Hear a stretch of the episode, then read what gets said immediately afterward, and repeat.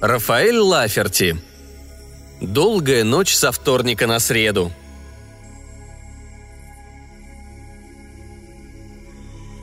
Молодую парочку, медленно бредущую по ночной улице, остановил попрошайка. «Да сохранит вас ночь», — сказал он, прикоснувшись к шляпе. «Не могли бы вы одолжить мне тысячу долларов? Этого мне вполне хватит поправить свои дела». «Я ожидал вам тысячу в пятницу», — ответил юноша. «Точно», — произнес попрошайка. «И посыльный вернул ее вам в десятикратном размере еще до полуночи». «Верно, Джордж», — вмешалась молодая женщина. «Да ему, милый. По-моему, он такой славный». Юноша вручил попрошайке тысячу долларов. Тот выразил свою признательность, снова прикоснулся к шляпе и отправился поправлять дела. По пути к денежному рынку он встретил Ильдефонсу Импалу, самую красивую женщину в городе. «Ты выйдешь за меня замуж сегодня?» – спросил он. «Думаю, нет, Безил», – ответила она. «Я ведь не раз выходила за тебя, но сейчас у меня просто нет никаких планов. Впрочем, можешь сделать мне подарок со своего первого или второго состояния. Мне это всегда нравилось». Когда они расстались, она все-таки задала себе вопрос, за кого же мне выйти сегодня? Попрошайка звался Безил Бейгел Бейкер, и через полтора часа ему предстояло стать богатейшим человеком в мире – за 8 часов он мог четыре раза сделать состояние и четырежды потерять его. Причем не какую-нибудь мелочь, как заурядные люди, а нечто титаническое.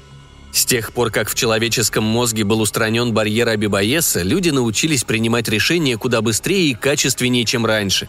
Этот барьер был чем-то вроде интеллектуального тормоза, и когда пришли к выводу, что пользы от него никакой, его стали удалять в младенческом возрасте при помощи хирургической медицины.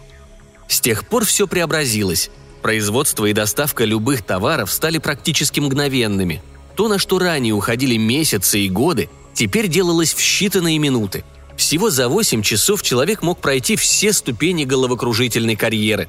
Фредди Фиксика только что изобрел манусную модулу.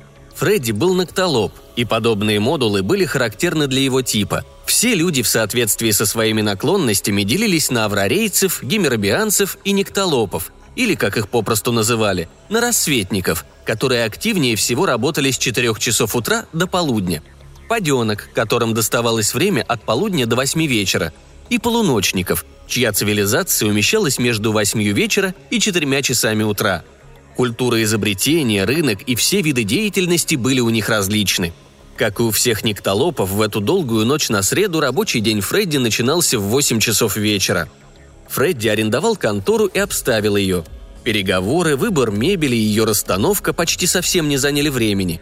Затем он изобрел манусную модулу. На это ушла минута. И тут же приступил к ее выпуску и продаже. Через три минуты новинка уже поступила к основным покупателям. Модула пошла. Через 30 секунд посыпались заказы.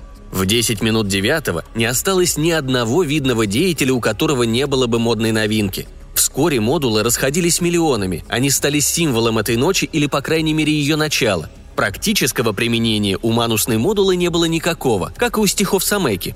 Она была привлекательна, обладала психологически привлекательными размерами и формой. Ее удобно было держать в руках или поставить на стол, или приладить к любой модульной нише в квартире. Естественно, что на Фредди посыпались деньги.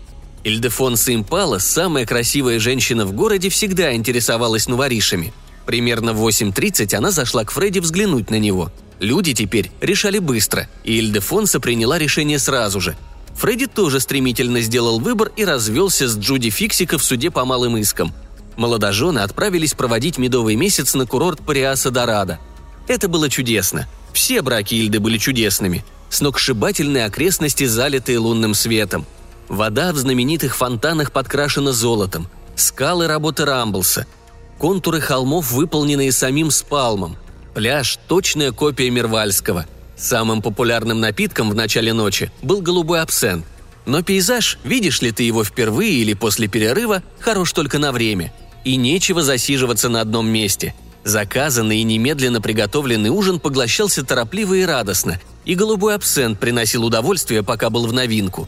Любовь для Ильдефонса и ее спутников была делом стремительным и увлекательным – они с Фредди заказали медовый месяц люкс продолжительностью один час. Фредди не прочь был бы продолжить, но Эльдефонса взглянула на индикатор тенденций. Популярность манусных модул продержится только первую треть ночи. Те, кто более четко следил за модой, уже начали от них отказываться, а Фредди не из тех, кого успех балует каждую ночь. Он преуспевал не чаще одного раза в неделю. К 9.35 они вернулись в город и развелись в суде по малым искам. Запасы манусных модул были распроданы по дешевке, а остатки предстояло сбыть любителям покупать уцененные товары. Рассветники распокупают что ни попадя.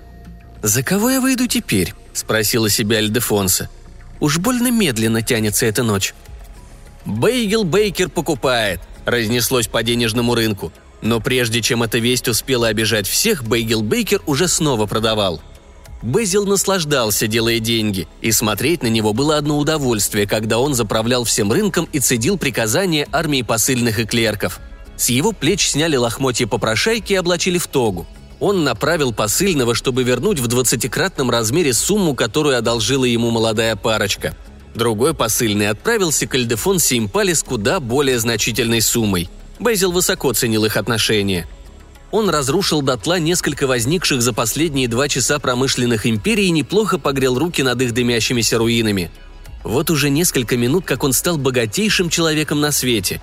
Он был битком набит деньгами и уже не мог маневрировать с прежней ловкостью, как какой-нибудь час назад. Он зажирел – и стая матерых волков кружилась рядом, выжидая момента, чтобы схватить его за горло.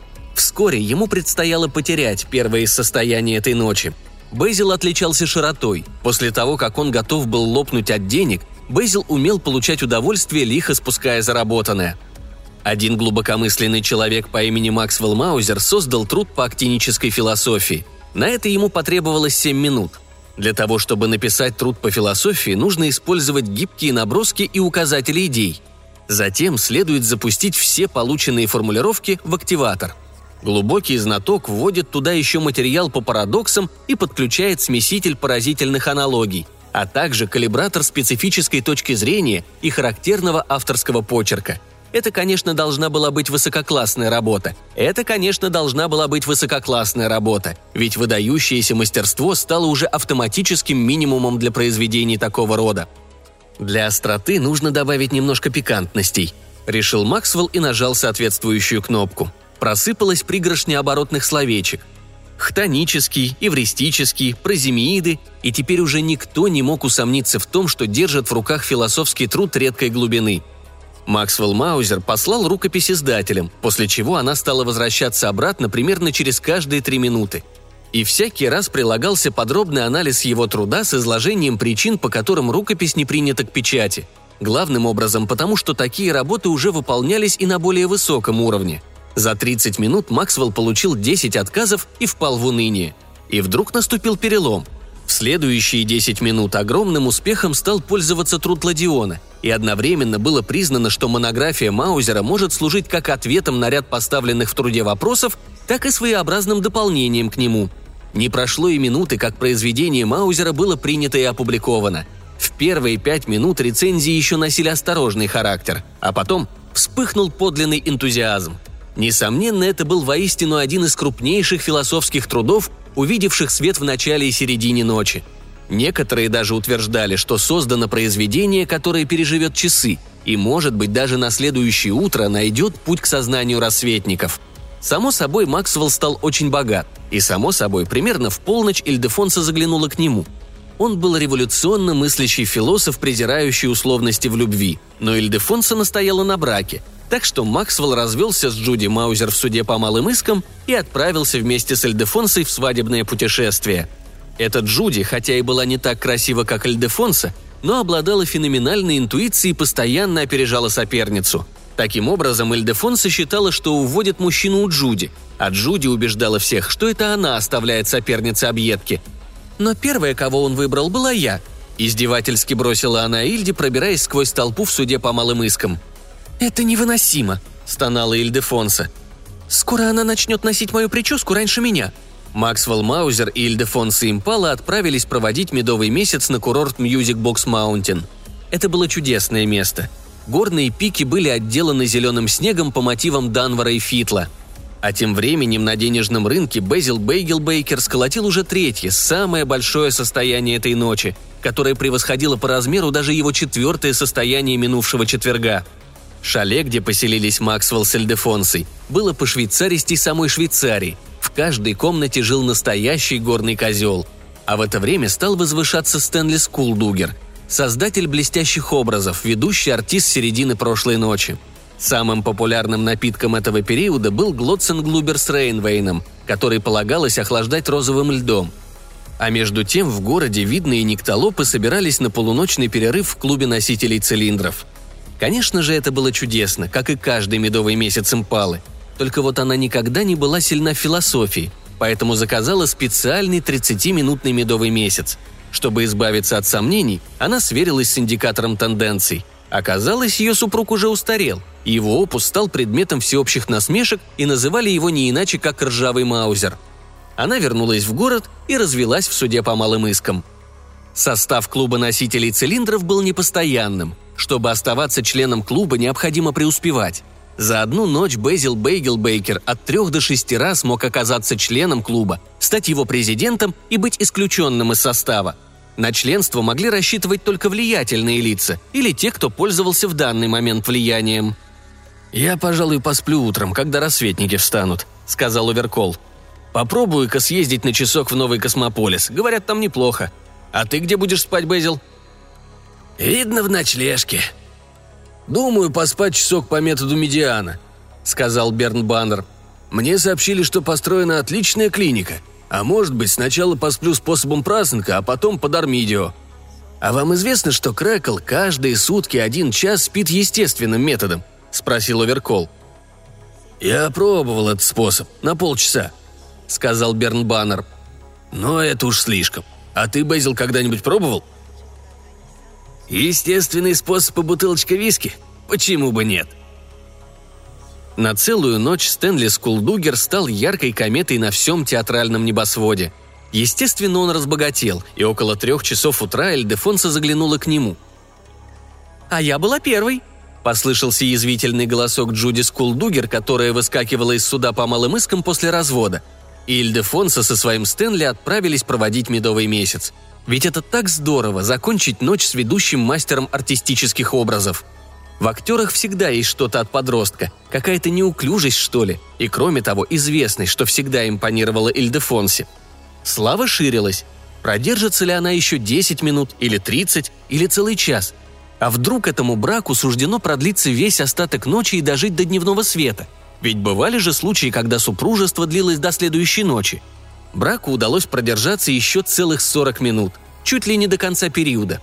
Очень долгая была эта ночь со вторника на среду. На рынок выбросили несколько сотен новых товаров. В театрах состоялся добрый десяток сенсаций, трех- и пятиминутных капсульных драм и несколько шестиминутных постановок. Многоэтажные здания возводились, заселялись, устаревали, сносились, чтобы освободить место для более современных сооружений – только посредственность могла позволить себе жить в доме, оставшемся еще со времени паденок, рассветников или даже никтолопов предыдущей ночи. За эти восемь часов город был перестроен чуть ли не полностью три раза. Период близился к концу.